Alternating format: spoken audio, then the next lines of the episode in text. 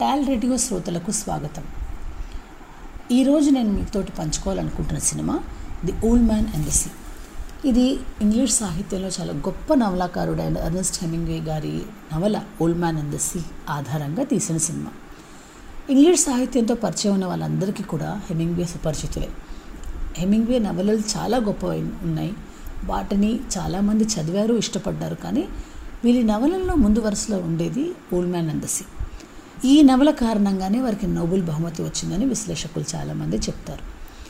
ఈ నవల గురించి అంటే పుస్తకం గురించి మనం చెప్పుకోవాల్సిన అవసరం ఎందుకుందంటే ఇది ప్రపంచ ప్రఖ్యాత నవలల లిస్ట్లో ఈరోజు కూడా మొదటి పది నవలలో ఇది ఉంటుంది. అంటే ఈరోజు కూడా ఎందుకంటున్నా అంటే రెండు వేల ఇరవై ఒకటిలో కూడా అర్నెస్ట్ హెమింగ్వే రాసిన ఓల్డ్ మ్యాన్ అండ్ ద సీకి అదే రకమైన సేల్స్ ఉన్నాయి. ప్రజలు ప్రపంచవ్యాప్తంగా ఈ నవలని అంతే అభిమానిస్తున్నారు. ఈ నవలని మొట్టమొదటిసారి పంతొమ్మిది వందల యాభై ఎనిమిదిలో స్పెన్సర్ ట్రేసీ అనే ఒక అద్భుతమైన నటుడితోటి ఆయనకి ముఖ్య రోల్ ఇచ్చి ఆయనతోటి సినిమాగా తీశారు. అయితే ఆ particular black and white version ఇప్పుడు నాకు లభించలేదు. ఆ తర్వాత పంతొమ్మిది వందల తొంభైలో ఆంథోనీ క్విన్ అనే ఇంకో నటుడితోటి దీన్ని టెలివిజన్ కోసం సినిమాగా తీశారు. Spencer Tracy cinema Anthony Quinn cinema ఈ రెండిటికి మాత్రం చాలా అవార్డులు వచ్చాయి. ప్రజలు ఈ ఇద్దరు నటుల్ని కూడా ఆ ముఖ్య పాత్రలు చూడడానికి చాలా ఇష్టపడ్డారు. సో నేను ఇప్పుడు మీకు ఆంటోనీ క్విన్ నటించిన old man and the sea యూట్యూబ్లో ఉంది కాబట్టి ఆ సినిమా ఆధారం చేసుకుని మీకు కథ చెప్తాను. క్యూబా ప్రాంతంలో శాంతియాగో అనే ఒక పెద్ద ఫిషర్మ్యాన్ ఉన్నాడు. అంటే అతను ఒకప్పుడు అంటే అతను యవనంలో ఉన్నప్పుడు ఆ ఊర్లో అతను చాలా పేరు ఉండేది. ఎందుకంటే అతను చేపల వేట కోసం వెళ్తే అతని పడవ నిండిపోయేది చేపలతోటి. అలాగే అతను చేసిన ఎన్నో సాహసాలు ఈరోజు కూడా చాలామంది చెప్పుకుంటూ ఉంటారు. కానీ వయసు అయిపోయిన తర్వాత ఆయన పెద్ద ఆయన అయిపోయిన తర్వాత ఆయనకి అంటే ఆయన భార్య చనిపోయింది. ఆయన కూతురికి వివాహమై హవానాలో ఉంటుంది. అప్పుడప్పుడు తండ్రి దగ్గరికి వస్తూ ఉంటుంది. తండ్రిని తన దగ్గరికి రమ్మని పిలుస్తూ ఉంటుంది. కానీ తండ్రి ఆమె దగ్గరికి వెళ్ళడానికి ఇష్టపడడు. ఒంటరిగా ఉండి ఇండిపెండెంట్గా ఉండి అలాగే ప్రతిరోజు తను సముద్రం మీద చేపలు పట్టుకోవడానికి వెళ్ళడానికి అతను తనను తాను సన్నిద్ధం చేసుకుంటూ ఉంటాడు. అయితే ఇతను ఒకప్పుడు చాలా పెద్ద చేపలు పట్టే వ్యక్తి అని చెప్పి ఆ ఊర్లో ఒక అతను ఏం చేస్తాడు అంటే తన కొడుకుని అతని దగ్గర ట్రైనింగ్ కోసం అని చెప్పి పంపిస్తాడు. ఆ అబ్బాయికి ఇతనంటే చాలా ఇష్టం. ముఖ్యంగా అతనిలోని ఒక ధైర్యం ఒక పట్టుదల అంత పెద్ద ఆయన చెప్పే మాటలు అతని జీవితం పట్ల అతను జీవించే విధానం ఇవన్నీ కూడా చిన్న అబ్బాయికి చాలా మెస్మరైజింగ్గా ఉంటాయి. అందుకని అతను ఇన్స్పిరేషన్గా తీసుకుంటాడు. కానీ ఒక ఎనభై నాలుగు రోజుల వరకు ప్రతిరోజు సముద్రంలోకి వెళ్తున్నా కూడా అతను ఒక్కరోజు కూడా చేపలు దొరకవు. అంటే ఒక చేపలు పట్టుకునే వ్యక్తి సముద్రంలోకి వెళ్ళి కాలి చేతులతోటి వచ్చాడు అంటే అతనికి ఆ ఊరిలో పెద్దగా గౌరవం ఉండదు. అంటే అతను పనికిరాని వాడిగా చూస్తారు. అంటే వృత్తిపరంగా వాళ్ళు చేసే వృత్తిలో వాళ్ళు ఆ సక్సెస్ చూపిస్తేనే ఆ ఊరి వాళ్ళందరూ కూడా వాళ్ళని గౌరవిస్తారు. ఎప్పుడైతే శాంతియాగో సముద్రం మీదకి వెళ్ళిన తర్వాత కూడా చేపలు పట్టకుండా ఖాళీ చేతులతో తిరిగి వస్తున్నాడో అతని పట్ల ఊరి వాళ్ళకు అభిప్రాయం మారిపోతూ ఉంటుంది. అతను ఒక ముసలివాడిగా ఎందుకు పనికిరాని వాడిగా ప్రజలు అతను చూస్తూ ఉంటారు. అతన్ని మధ్యలో గేలు చేస్తూ ఉంటారు హేళన చేస్తూ ఉంటారు. కానీ అతని దగ్గర పని కుదిరిన కుర్రాడు మాత్రము అతను చాలా ఇష్టపడతాడు. అతని కోసం ఏదైనా చేయడానికి సిద్ధంగా ఉంటాడు. కానీ ఎప్పుడైతే ఎనభై రోజులు పైబడ్డా కూడా అతనికి చేపలు దొరకలేదో అతనికి ఒక పనికిరాని వాడిగా అలాగే అతనికి అదృష్టం కలిసి రాని వాడిగా ముద్రిస్తారు ఆ ఊరి వాళ్ళు. అదృష్టం కలిసి రాకపోతే అతని దగ్గర పని చేయడానికి లేక అతనితో పాటు కలిసి వేటకెళ్ళడానికి కూడా ఎవరు రారు. ఎందుకంటే సముద్రంలో వేటకెళ్తున్నప్పుడు అదృష్టవంతులు పక్కన ఉంటే వారి అదృష్టం కారణంగా మనం కూడా సురక్షితంగా ఉంటాము అని ఒక నమ్మకం ప్రజల్లో ఉంటుంది. ముఖ్యంగా ఆ తెగల్లో ఆ ప్రాంతాల్లో ఆ స్పానిష్ ప్రాంతాల్లో ఈ నమ్మకం చాలా ఎక్కువగా ఉంటుంది. ఆ ప్రజలకు కూడా ఇలాంటి నమ్మకాలు చాలా ఎక్కువగా ఉంటాయి. ఎందుకంటే వాళ్ళు పూర్తిగా సముద్రం అంచున బ్రతికే వాళ్ళు. వారికి నాగరిక ప్రపంచం గురించి పెద్దగా తెలీదు. అయితే ఈ మాట ఎప్పుడైతే ప్రాచుర్యంలోకి వచ్చిందో అంటే శాంతియాగో ఎందుకు పనికిరాని వాడు అతను అదృష్టం అతని దూరం జరిగిపోయింది కాబట్టి అతనికి ఎప్పటికీ కూడా మళ్ళీ మామూలుగా చేపలు పట్టలేడు అన్న మాట ఊరంతా పాకిపోయిన తర్వాత ఈ అబ్బాయి వల్ల నాన్న ఏం చేస్తాడంటే ఈ అబ్బాయిని ఆ శాంతియాగో దగ్గర నుంచి తీసుకొచ్చేసేసి ఇంకొకరు పడవ ఎక్కిస్తాడు పడవ ఎక్కించి అతనితో వేటకెళ్ళు నువ్వు. అంటే చిన్నప్పుడే నువ్వు వృత్తి నేర్చుకుంటున్నప్పుడే అదృష్టం వంతుల దగ్గర ఉండాలి తప్ప దురదృష్టవంతుల దగ్గర కనుక నువ్వు వెళ్ళి పని నేర్చుకున్నావు అంటే వాళ్ళ దురదృష్టం నిన్ను కూడా వెంటాడుతుంది కాబట్టి నువ్వు ఆ ముసలాయన దగ్గర పని నేర్చుకోకూడదు అని తండ్రి ఆంక్షలు విధించిన కారణంగా ఈ అబ్బాయికి ఆ శాంతియాగో అంటే ఎంత ఇష్టం ఉన్నా కూడా శాంతియాగో పడవ మీద వెళ్ళకుండా ఇంకొకరు పడవతోటి చేపలు పట్టడానికి వెళ్తూ ఉంటాడు. ఈ నవల మొత్తం చదువుతున్నప్పుడు ఈ మధ్యలో మనకు అర్థమయ్యే బ్యాక్గ్రౌండ్ అయితే ఈ నవల ఇంట్రొడక్షన్ అప్పుడు మనకు శాంతియాగో ఒక ముసలివాడిగా ఆ అబ్బాయితోటి ఆ శాంతియాగోకున్న సంబంధము ఆ అబ్బాయి శాంతియాగోకు కావాల్సినవన్నీ కూడా తీసుకొస్తూ అతను పడుకున్నాడా తిన్నాడా అని అని యోగక్షేమాలు అడుగుతూ ఈ అబ్బాయి శాంతియాగో ఇద్దరి మధ్య మాటలతోటి మనకి నవల మొదలవుతుంది. ఒకరోజు వాతావరణం అనుకూలంగా ఉంది. ఇక సముద్రంలోకి చేపల కోసం వెళ్ళవచ్చు అని అందరు నిశ్చయించుకున్నప్పుడు శాంతియాగో కూడా తన పడవ తీసుకుని సముద్రంలో వెళ్ళడానికి తనను తయారు చేసుకుంటాడు. అక్కడికి వెళ్ళడానికి వాళ్ళతో పాటు కొన్ని ఆయుధాలు కావాలి. సముద్రం మధ్యలో ఎటువంటి ఆపద వచ్చినా కూడా వాళ్ళని వాళ్ళు కాపాడుకోవాలి కాబట్టి ఆ ఆయుధాలన్నింటినీ కూడా పదును పెట్టుకుని వాళ్ళని సరిగ్గా ఆ ముళ్ళని చూసుకుని ఒక ఆల్మోస్ట్ ఒక నాగలి అంత సైజులో ఉంటాయన్నమాట. వీళ్ళు సముద్రంలో వేటకెళ్ళే వాళ్ళ చేతిలో ఉండే పనిముట్లన్నీ కూడా. ఆ పనిముట్లన్నీ మోసుకుంటూ ఈ అబ్బాయి కూడా శాంతియాగోకి సహాయం చేస్తాడు. అవన్నీ పడవ మీదకి తీసుకొస్తారు. అంతకు ముందు రోజు శాంతియాగో కూతురు తండ్రి దగ్గరకు వచ్చి నాన్న నువ్వు ఇంకా చాలా పెద్దవాడు అయిపోయావు నువ్వు ఇంకా పని చేసుకోలేకపోతున్నావు నా మాట విని నువ్వు నా దగ్గరకు వచ్చి నేను చూసుకుంటాను బాగా అంటే శాంతియాగో ఇష్టపడడు. అంటే అంటే నేను ఇంకా నా చేతుల్లో శక్తి ఉంది నేను ఇంకా వేటకెళ్ళగలుగుతాను. ఒక మనిషి ఏ పని కోసం అయితే పుట్టాడో ఆ పని ఓపికన్నంత వరకు చేసుకుంటూ ఉండాలి. నాకు ప్రస్తుతం ఓపిక ఉంది కాబట్టి నేను ఎట్టి పరిస్థితుల్లో కూడా నీ ఇంటికి రాను. నేను ఇదే విధంగా సొంతంగా బ్రతుకుతాను నాకు ఓపిక ఉన్నంత వరకు. రేపు సముద్రం మీదకు వెళ్తున్నాను అని చెప్తాడు.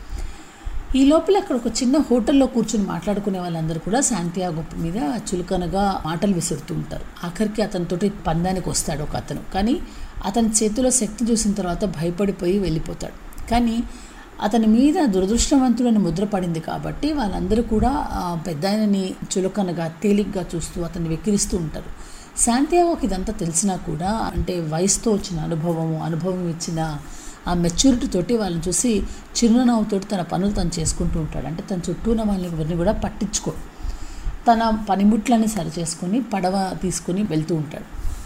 అయితే మనకి ఇదంతా కూడా హోటల్లో వీళ్ళందరూ కూర్చొని మాట్లాడుతున్నప్పుడు అదే హోటల్లో అక్కడ ప్రశాంతంగా రాసుకోవడానికి హెమింగ్వే తన భార్యతో వస్తాడనమాట అంటే హెమింగ్వే కూడా ఇందులో మనకు క్యారెక్టర్గా కనపడతాడు. హెమింగ్వే తన నవలు రాసేటప్పుడు చాలా దూరం వెళ్ళి ప్రదేశాలకు వెళ్ళిపోయి ఒక్కోసారి సముద్రం మధ్యలో ఒక్కోసారి ఇంకెక్కడో దీవుల్లోకి వెళ్ళి కూర్చుని ఆయన రాసేవారట. నగరాల మధ్యలో అతని నవలు పెద్దగా రాసేవారు కాదు అనేసి అంటారు. సో ఈ నవల రాయడానికి కూడా అతను క్యూబాలో ఒక సముద్ర పొడ్డున ఎంచుకుని అక్కడ కూర్చుని తనకు నవలకు సబ్జెక్ట్ కొత్త నవలకి విషయం ఏమి దొరుకుతుందా అని చెప్పి ఆలోచిస్తూ ఉంటాడు. ఈ హెమింగ్వే ఈ ముసలాయనని చూస్తాడు అనమాట చూసినప్పుడు ఈ ముసలాయన దానికి ఇంట్రెస్టింగ్గా అనిపిస్తాడు. అలాగే అక్కడ అందరు జనాలు మాట్లాడే మాటల్ని బట్టి ఇతనికి అదృష్టహీనుడు అని చెప్పి ఒక ముద్ర వేశారని చెప్పి అయినా కూడా ఆ వయసులో అతను బలవంతంగా తను సముద్రం మీద వెళ్ళడానికి సిద్ధమవుతున్నాడని తెలుసుకుంటాడు. ఆ హోటల్ యజమాని చెప్తాడు ఇతను ఒకప్పుడు చాలా పెద్ద వేటగాడు అతను చూసి ఊరంతా కూడా గర్వపడేది. కానీ వయసు కారణంగా ముసలాయన బలహీనుడు అయిపోయాడు ఆయన బలహీనుడు అయిపోయిన తర్వాత జనాలు అతను చూసి నవ్వడం మొదలెట్టారు. అతని గతాన్ని అందరూ మర్చిపోయారు అని చెప్తాడు. చెప్పినప్పుడు ఈ వయసులో అతనికి ఇంత చేయవలసిన అవసరం ఉందా అని హెమింగ్వే అడుగుతాడనమాట అడిగినప్పుడు ఆ హోటల్ అతను చెప్తాడు మనిషికి కావాల్సింది గౌరవం. చచ్చిపోయేదాకా గౌరవం కోసం మనిషి విపరీతంగా కష్టపడతాడు. ఈయన కూడా చేపలు కావాలనో లేకపోతే బ్రతుకు తెరువు లేదనో కాదు వెళ్ళట్లేదు. అతను బాగా చేసే పని అదే. కాబట్టి ఆ తెలిసిన పనిని ఆఖరి దాకా చేస్తూ ఉండడమే చేతి వృత్తుల వాళ్ళ నైజం అది. అతను ఆ కోవలోకి వస్తాడు కాబట్టి ప్రాణం ఉన్నంత వరకు సముద్రం మీదకి వెళ్తూనే ఉంటాడు అని చెప్తాడు. అంటే కామన్ మ్యాన్ జీవన సరళి ఆ రోజుల్లో ఎలా ఉండేది? ప్రకృతికి దగ్గరగా ఉన్న చేతి పనులు చేసుకునే వాళ్ళు చేతి వృత్తుల వాళ్ళు వాళ్ళ పని పట్ల వాళ్ళకున్న ఆలోచన ఏంటి? ఆ పని వాళ్ళ జీవితం అని ఎందుకు అన్నారు అంటే వాళ్ళు గౌరవాన్ని ఆశించేవాళ్ళు కాబట్టి ఆ గౌరవం వాళ్ళు పొందేవాళ్ళు కాబట్టి. ఆ గౌరవం కోసమే శాంతియాగో ఆ వయసులో కూడా సముద్రం మీదకి వెళ్తున్నాడు. కానీ ఆ రోజు అతను ఏమనుకుంటాడంటే రోజు వెళ్తున్నట్టు కాకుండా ఇంకొక వైపుకు వెళ్ళాలి అలాగే చాలా లోతుగా వెళ్ళాలి సముద్రంలోకి అని అనుకుంటాడు. ఒక మనిషి ఒకసారి సముద్రం మధ్యలోకి వెళ్ళిన తర్వాత అంటే చుట్టుపక్కల మనుషులు ఎవరూ లేకుండా సముద్రంలో నీళ్ళ మధ్య ఉన్నప్పుడు అతను నిజమైన ప్రకృతికి చాలా దగ్గరగా ఉన్నట్టు అనిపిస్తుంది. ఇక్కడ శాంతియాగో తనలో తను మాట్లాడుకుంటాడు. అంటే తన భావాన్ని తనతో పాటు అంటే అక్కడ ఎవరూ లేరు తనతో పాటు ఆ తోడుగా అబ్బాయి కూడా లేడు. ఎందుకంటే తండ్రి రావద్దన్నాడు కాబట్టి ఆ అబ్బాయి రాలేదు. ఒంటరిగా తన చుట్టూ ఉన్న నీళ్ళతోటి ప్రకృతితోటి మాట్లాడుకుంటూ ఉంటాడు. ఎందుకంటే ప్రకృతి మధ్య పనిచేసే వాళ్ళకి మనుషుల కంటే కూడా ప్రకృతితోటి ఏదైనా చెప్పుకోవడం అనేది వాళ్ళకి అది స్వతహాగా వాళ్ళ పనిలో ఒక భాగంగా వాళ్ళకి అది వస్తుంటుంది. వాళ్ళకి ఇంకో చిన్న చేపని గుచ్చి దాన్ని దూరంగా పరిచి వెయిట్ చేస్తూ ఉంటాడు. అతనికి ఎరకి చాలా పెద్ద చేప దొరుకుతుంది. అతనికి తెలిసిపోతుంది అనమాట ఆ తాడు పట్టుకున్నప్పుడు అవతల పక్కన ఉండే చాలా పెద్ద చేప అనేది అర్థమవుతుంది. అతను గట్టిగా లాగుతాడు కానీ చేప రాదు అతనికి అర్థమవుతుంది చాలా పెద్ద చేప ఉంది. అయితే అది కూడా బ్రతకుండడానికి చాలా కష్టపడుతుంది కాబట్టి ఎంత దూరంగా పోగలదో అంత దూరంగా ఈడ్చుకెళ్ళిపోతుంది అది. ఈ చిన్న పడవని. ఆ పడవ మీద కూర్చున్న శాంతియాగో చాలా కష్టంగా చాలా బలవంతం ఉపయోగించి తాడుని గట్టిగా లాగి పట్టుకుంటాడు. కానీ అవతల పక్క చేప వదలదు ఆ తాడుని. దాని నోరేమో ఆ ఎరలో ఇరుక్కుపోయి ఉంది. అది అలాగే ఇరుక్కుని ఆ చేపతో ఒక పెద్ద యుద్ధం చేస్తాడు. ఎలా అంటే సుమారు రెండు రాత్రులు రెండు పగళ్ళు అతను నిద్ర లేకుండా అదే పరిస్థితిలో అలాగే కూర్చొని చేతులతో తాడును గట్టిగా పట్టుకుంటాడు. తాడు కనుక ఒక క్షణం వదిలేస్తే చేప ఎగిరి ఎక్కడికో వెళ్ళిపోతుంది నీళ్ళలో పడిపోతుంది. అతను గట్టిగా పట్టుకుంటాడు. ఆ రెండు రోజుల్లో కూడా అతను చేపతో మాట్లాడుతూ ఉంటాడు. చేప బ్రతకడానికి ఎంత పోరాడుతుందో చూసిన తర్వాత అతనికి తన ప్రత్యర్థి అయిన చేప మీద చాలా గౌరవం కలుగుతుంది. ఏమంటాడంటే ఇది నువ్వు చంపాలి నేను తప్పదు. నేను గెలవాలంటే నేను చంపాలి. కానీ నీ మీద నాకు చాలా గౌరవం కలుగుతుంది. ఇంతగా ఆఖరి నిమిషం దాకా పోటీ ఇచ్చే నువ్వే నాకు ప్రేరణ అవుతావు నేను నువ్వు ఎలా పోరాడుతున్నావో అదే విధంగా యువతల పక్క నుండి నేను పోరాడతాను అని తన చెరలో చిక్కిన చేపనే తనకు స్ఫూర్తిగా తీసుకుని అతను అలాగే రెండు రోజులు రెండు రాత్రులు పగళ్ళు ఆ తాడును పట్టుకుని ఆ పడవలో అలాగే ఉండిపోతాడు. వేటకెళ్ళిన జాలరులందరూ కూడా తిరిగి వచ్చేస్తారు కానీ ఇతను రాడు. అయితే ఊరి వాళ్ళందరూ ఇతను రాలేదంటే కొంతమంది చనిపోయారు అనుకుంటారు ఆ తర్వాత ఈ అబ్బాయి మాత్రం ఇతను తప్పకుండా తిరిగి వస్తాడని నమ్ముతాడు. మిగతా వాళ్ళందరూ మాత్రం ఈ రెండు రోజులు రా మనిషి రాలేదంటే ఎక్కడో గలంతై ఉంటాడు అనుకుంటారు. తర్వాత ఆ చేప కొద్దిగా బలహీనపడుతుంది. ఆ బలహీనత ఈ తాడు పట్టుకున్న శాంతియాగో చేతిలోకి అర్థమవుతుంది. అర్థమైన తర్వాత విసురుగా ఆ చేపని గట్టిగా ఈడ్చు ఈడ్చుకుంటాడు తన పడవ దగ్గరికి. ఈడ్చిన తర్వాత తన దగ్గర ఉన్న పెద్ద బెల్లంతో దాన్ని కొట్టి చంపేస్తాడు. అయితే అది చూస్తే అది చాలా పెద్దగా ఉంటుంది అనమాట దాన్ని తన చిన్న పడవ మీదకి ఎక్కించుకోవడం కష్టం అవుతుంది. తన చిన్న పడవ మీద ఎక్కించుకోలేడు కాబట్టి ఆ పెద్ద చేపని అది ఒక పెద్ద సొర చేప లాంటిది దాన్ని తన పడవకి పక్కన కట్టేసుకుంటాడు శాంతియాబు అయితే ఆ గాయపడి చనిపోయిన ఆ చేప రక్తం సముద్రం నీళ్ళల్లో పడుతూ ఉంటుంది. ఆ రక్తం వాసనను పసిగట్టిన తిమింగలాలు ఈ చేపను తినడానికి ఆయన పరిగెత్తుకుంటూ వస్తాయి. మొట్టమొదటిసారి ఒక తిమింగలం వచ్చినప్పుడు శాంతియాగో తిమింగలాంతో యుద్ధం చేసినట్టు చేసి దాన్ని చంపేస్తాడు. ఆ చంపేసే క్రమంలో అతని దగ్గర ఉన్న చాలా పెద్ద బల్లం ఏదైతే ఉంటుందో అది జారి సముద్రంలో పడిపోతుంది. అది పడిపోయిన తర్వాత అతను ఏం చేయాలి అని అనుకుంటున్నప్పుడు అతని దగ్గర ఒక చిన్న కత్తి ఉంటుంది. ఆ కత్తిని చేతిలో పట్టుకుని అతను మిగతా సొరచేపలు ఏమైనా వస్తాయేమో వెంటబడుతున్నాయేమో అని ఎదురు చూస్తుంటాడు. నిజంగానే ఆ రక్తపు వాసనకి ఒకటి తర్వాత ఒకటి సొరచేపలు సముద్రంలో నుంచి పడవ దగ్గరకు వస్తూ ఉంటాయి. ఆ సొరచేపలు వచ్చినప్పుడు కంచుమించు ఒక నాలుగైదు చేపలతోటి శాంతియాగో యుద్ధం చేస్తాడు వాటిని చంపేస్తాడు.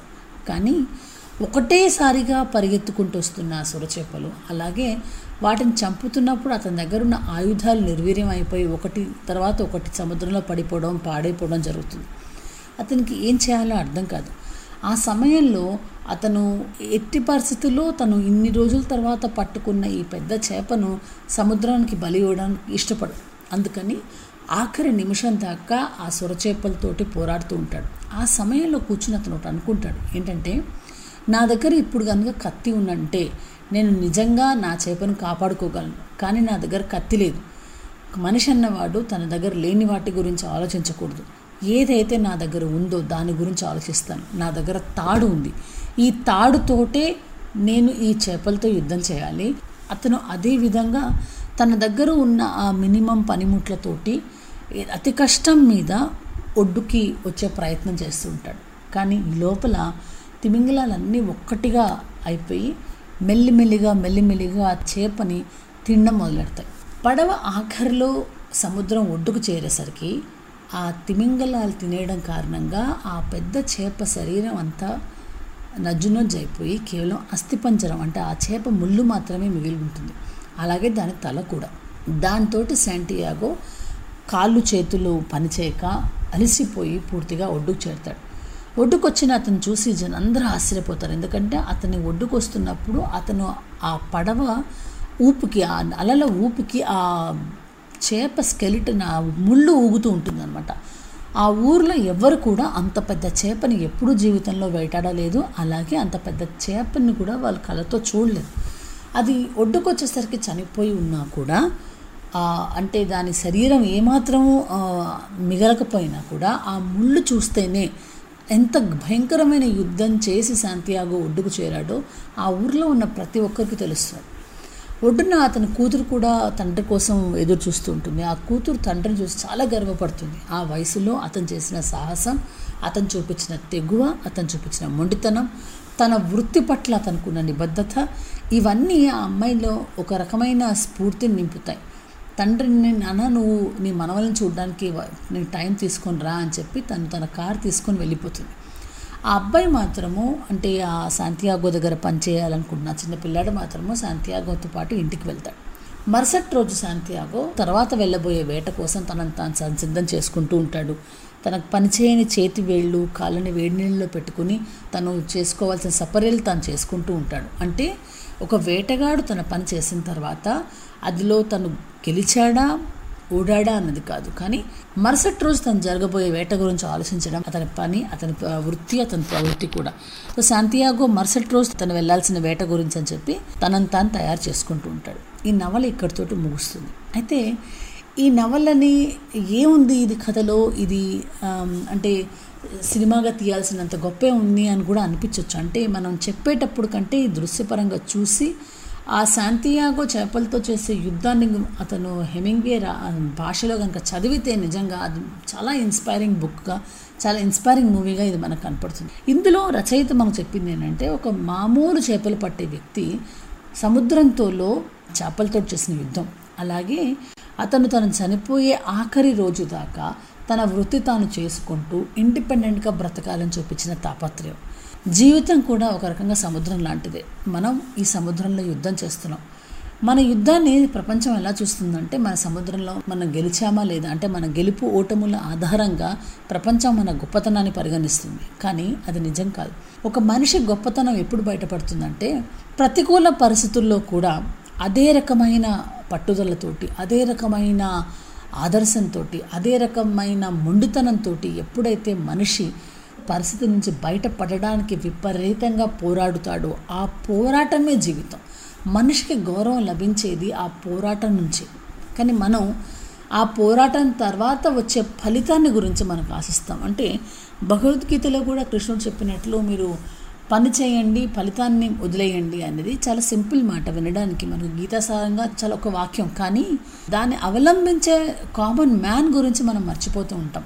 చేపలు పట్టేవాళ్ళు లేదంటే పొలం దున్నే రైతు లేదంటే కూరలు పండించే మరో రైతు కుండలు చేసే కుమ్మరి బంగారం పని చేసే కంసాలి వీళ్ళందరూ కూడా తమ చేతి వృత్తులతోటి జీవితంలో బ్రతకాలనుకుంటున్న వాళ్ళే. అయితే ఆ వృత్తిలో వాళ్ళు గెలుపోటములు కాదు అక్కడ మనం చూడాల్సింది. ఆ వృత్తిని వారు ఎంత కఠినమైన సమయాల్లో కూడా ఆ వృత్తిని వాళ్ళు ఏ రకంగా తమ జీవితంలో ఒక భాగం చేసుకున్నారు వృత్తిని ఏ విధంగా నిర్వర్తిస్తున్నారు అనేది మనం చూడాల్సిన విషయం.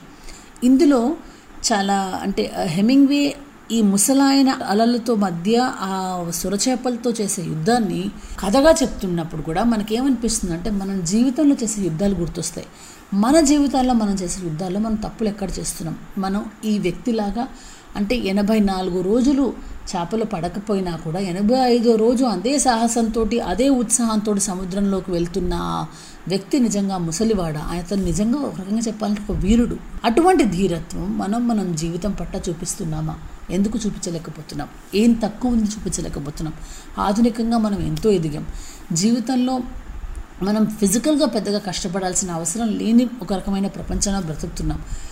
నార్మల్ మనిషిలో ఉండాల్సిన పట్టుదల జీవితం పట్ల మనకు ఎందుకు ఉండట్లేదు?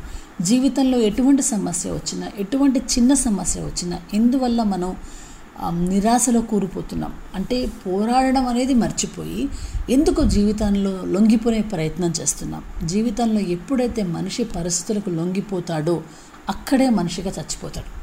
ఆ తర్వాత కాదు మనిషికి చావొచ్చేది పరిస్థితులకి లొంగిపోని వాడే జీవితంలో ముందుకు వెళ్తాడు. వాడే నిజమైన మనిషి. ఎనభై ఏళ్ళు భయపడ్డ ఒక వృద్ధుడు జీవితంలో తన చుట్టూ ఉన్న వాళ్ళు ఎన్ని రకాలుగా తనను గేలి చేసినా తను ప్రయత్నిస్తూనే ఉండాలి.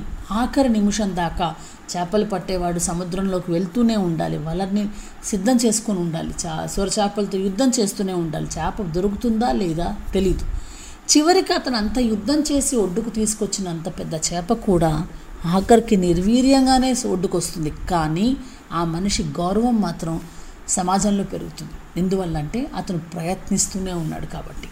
మనిషి ప్రయత్నాన్ని బట్టి అతని జీవితంలో గౌరవం వస్తుంది కానీ ఆ ప్రయత్నంలో ఫలితాన్ని బట్టి మనిషిని గౌరవించడం అనేది చాలా తప్పు అది నిజమైన గౌరవం కాదు అనేది ఈ నవల ద్వారా మనకు తెలుస్తుంది. అంతేకాకుండా ఈ సినిమాలో ఆంటోనీ క్వీన్ నటన అంటే అతను అలల్లో ఒంటరిగా కూర్చున్నప్పుడు సముద్రంతో మాట్లాడుతున్న పద్ధతి. అలాగే తన ఎదురుగుండా వచ్చిన సమస్య. అయితే ఆ సమస్యని అతను మిత్రుడిగా చేసుకుంటాడు. అంటే దానితోటి పోరాడే పద్ధతి కూడా ఎలా ఉంటుందంటే ముందు ఆ చేపను అబ్జర్వ్ చేయడం ఆ తర్వాత అది బలహీన పడేదాకా ఓపిగ్గా వేచి ఉండడం. అంటే రెండు రాత్రులు రెండు పగలు తాడు పట్టుకొని ఒంటరిగా అలా ఆ సముద్రంలో ఆ చిన్న పడవలో కూర్చుని ఉంటాడు ఆ వృద్ధుడు. అంటే మన జీవితంలో ఏదైనా సాధించాలంటే మనకంత ఓపిక ఉండాలి.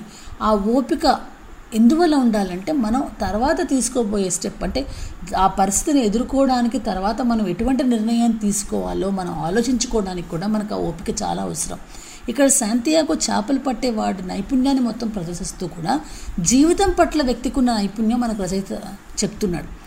జీవితంలో ఏదైనా సమస్య వచ్చినప్పుడు ఆ సమస్య మనం ఎదురుపడ్డప్పుడు ముందు ఆ సమస్యని సమస్య చూసి చూడడం అది నా తక్కువ సమస్య అనో నా భయంకరమైన సమస్య అనో అనుకోకుండా దానితో పాటు ఒక ఈక్వల్ స్టేటస్ మనం ఏర్పరచుకోవడం అనేది వేటగాడు ఇక్కడ చేస్తున్న పని. మన సమస్యని కూడా మనం అదే రకంగా చూడాలి. అలాగే ఆ సమస్యల నుంచి బయటకు రావడానికి అంతులేని ఓపికను చూపించాలి. ఆ ఓపిక అంటే మన సమయం మనకు వచ్చేదాకా అంటే ఆ అవతల పక్క ఆ సొరచాప బలహీనపడేదాకా రెండు రాత్రులు రెండు పగలు ఆ వ్యక్తి శాంతియాగో అంత ఓపిక్గా తాడు పట్టుకొని కూర్చున్నది ఎందుకంటే అవతల పక్షం ఎప్పుడు బలహీన పడుతుందో ఆ ఒక్క ఛాన్స్ కోసమని. ఆ ఒక్క ఛాన్స్ కోసం మనం కూడా మన జీవితంలో మన తాడును పట్టుకుని అంటే మన జీవితంలో మనకి ఏదైతే అండగా దొరుకుతుందో ఆ అండను పట్టుకొని ఓపిక్గా నిరీక్షించాలి. నిరీక్షణ అలవాటు లేని ప్రాణం ఎప్పుడు కూడా అంత ఈజీగా సక్సెస్ వరకు వెళ్ళలేదు. ఆ నిరీక్షణ తర్వాత మనకి మనల్ని మనం తయారు చేసుకోవాలి. అలాగే మన జీవితంలో మన చుట్టూ ఏవైతే ఉన్నాయో మనకి ఏవైతే లభిస్తున్నాయో మన మన చుట్టూ ఉన్న వస్తువులతోనేవ్వండి మన చుట్టూ ఉన్న మెథడ్స్ కానీ మీన్స్ కానీ ఏంటో మనం చూసుకుని వాటిని సమీకరించుకుని ఆ తర్వాత జీవితంలో ప్రత్యర్థి పైన పోరాడాలి. ఇక్కడ ప్రత్యర్థి అంటే వ్యక్తి కాదు సమస్య. ఇటువంటి స్ట్రాటజీ ఉపయోగిస్తే మనిషి సమస్యల నుంచి బయటపడతాడు తప్పకుండా బయటపడతాడు. అయితే అతను బయటపడ్డ తర్వాత అతని జీవితం అక్కడితో ఆగిపోకూడదు. జీవితం అంటే నిరంతరంగా ఒక సమస్య తర్వాత మరొక సమస్యతోటి మనం చేసే యుద్ధం మాత్రమే. ఇందులో మీకు భారతీయ philosophy western philosophy eastern philosophy ఇది ఏ ఏ రకమైన ఫిలాసఫీ కనిపిస్తుందో తెలియదు కానీ జీవితాన్ని మనం ఎలా ఎదుర్కోవాలి అన్న చాలా సింపుల్ అండ్ చాలా beautiful message old man and the సీలో Hemingway మనకిస్తారు. ఈ నవలను అందుకని చాలామంది ఏం చేస్తారంటే ఆ పేజీల్ని పెట్టుకుని ఒక్కొక్క పేజీని అప్పుడప్పుడు చదువుకునే వాళ్ళు కూడా చాలామంది నాకు తెలుసు. ఇది పిక్చరైజ్ చేసినప్పుడు అటు నా పంతొమ్మిది వందల యాభై ఎనిమిదిలో వచ్చిన స్పెన్సర్ ట్రేసెస్ సినిమా అయితేనేమి పంతొమ్మిది వందల తొంభైలో వచ్చిన యాంథోనీ క్విన్ సినిమా ఇవి రెండిట్లో కూడా ఇద్దరు యాక్టర్స్ కూడా ఆ పాత్రలో జీవించారు. చివరిన ఇంట్లో మరో రోజు వేటకు సిద్ధమైపోతూ ఆ ముసలైన చిన్నపిల్లవాడికి ఒక మాట చెప్తాడు. ఏమనంటే man can be destroyed but not defeated మనిషి నాశనం అవ్వచ్చు కానీ ఓడిపోకూడదు. ప్రపంచ సాహిత్యంలో ఒక్క వాక్యంతో ఒక రైటర్ని ఐడెంటిఫై చేయడం అనేది ఎక్కడైనా ఉంటే అందులో మొదటి స్థానంలో హెమింగ్వే కనపడతారు. Man can be destroyed but not defeated అన్న ఈ ఒక్క వాక్యం వారి నోబుల్ వరకు తీసుకెళ్ళింది. అంటే ఒక క్రియేటర్ ఒక రైటర్ రాసేటప్పుడు ఆ పదాల్లో ఉన్న ఆ మొత్తం స్ట్రగుల్ తర్వాత అతను ఆ స్ట్రగుల్లో ఉన్న ఆ మొత్తం సారాన్ని సింపుల్గా ఒక వాక్యంలో చెప్పాడు. మనిషి నాశనం అయిపోవచ్చు కానీ ఓడిపోకూడదు.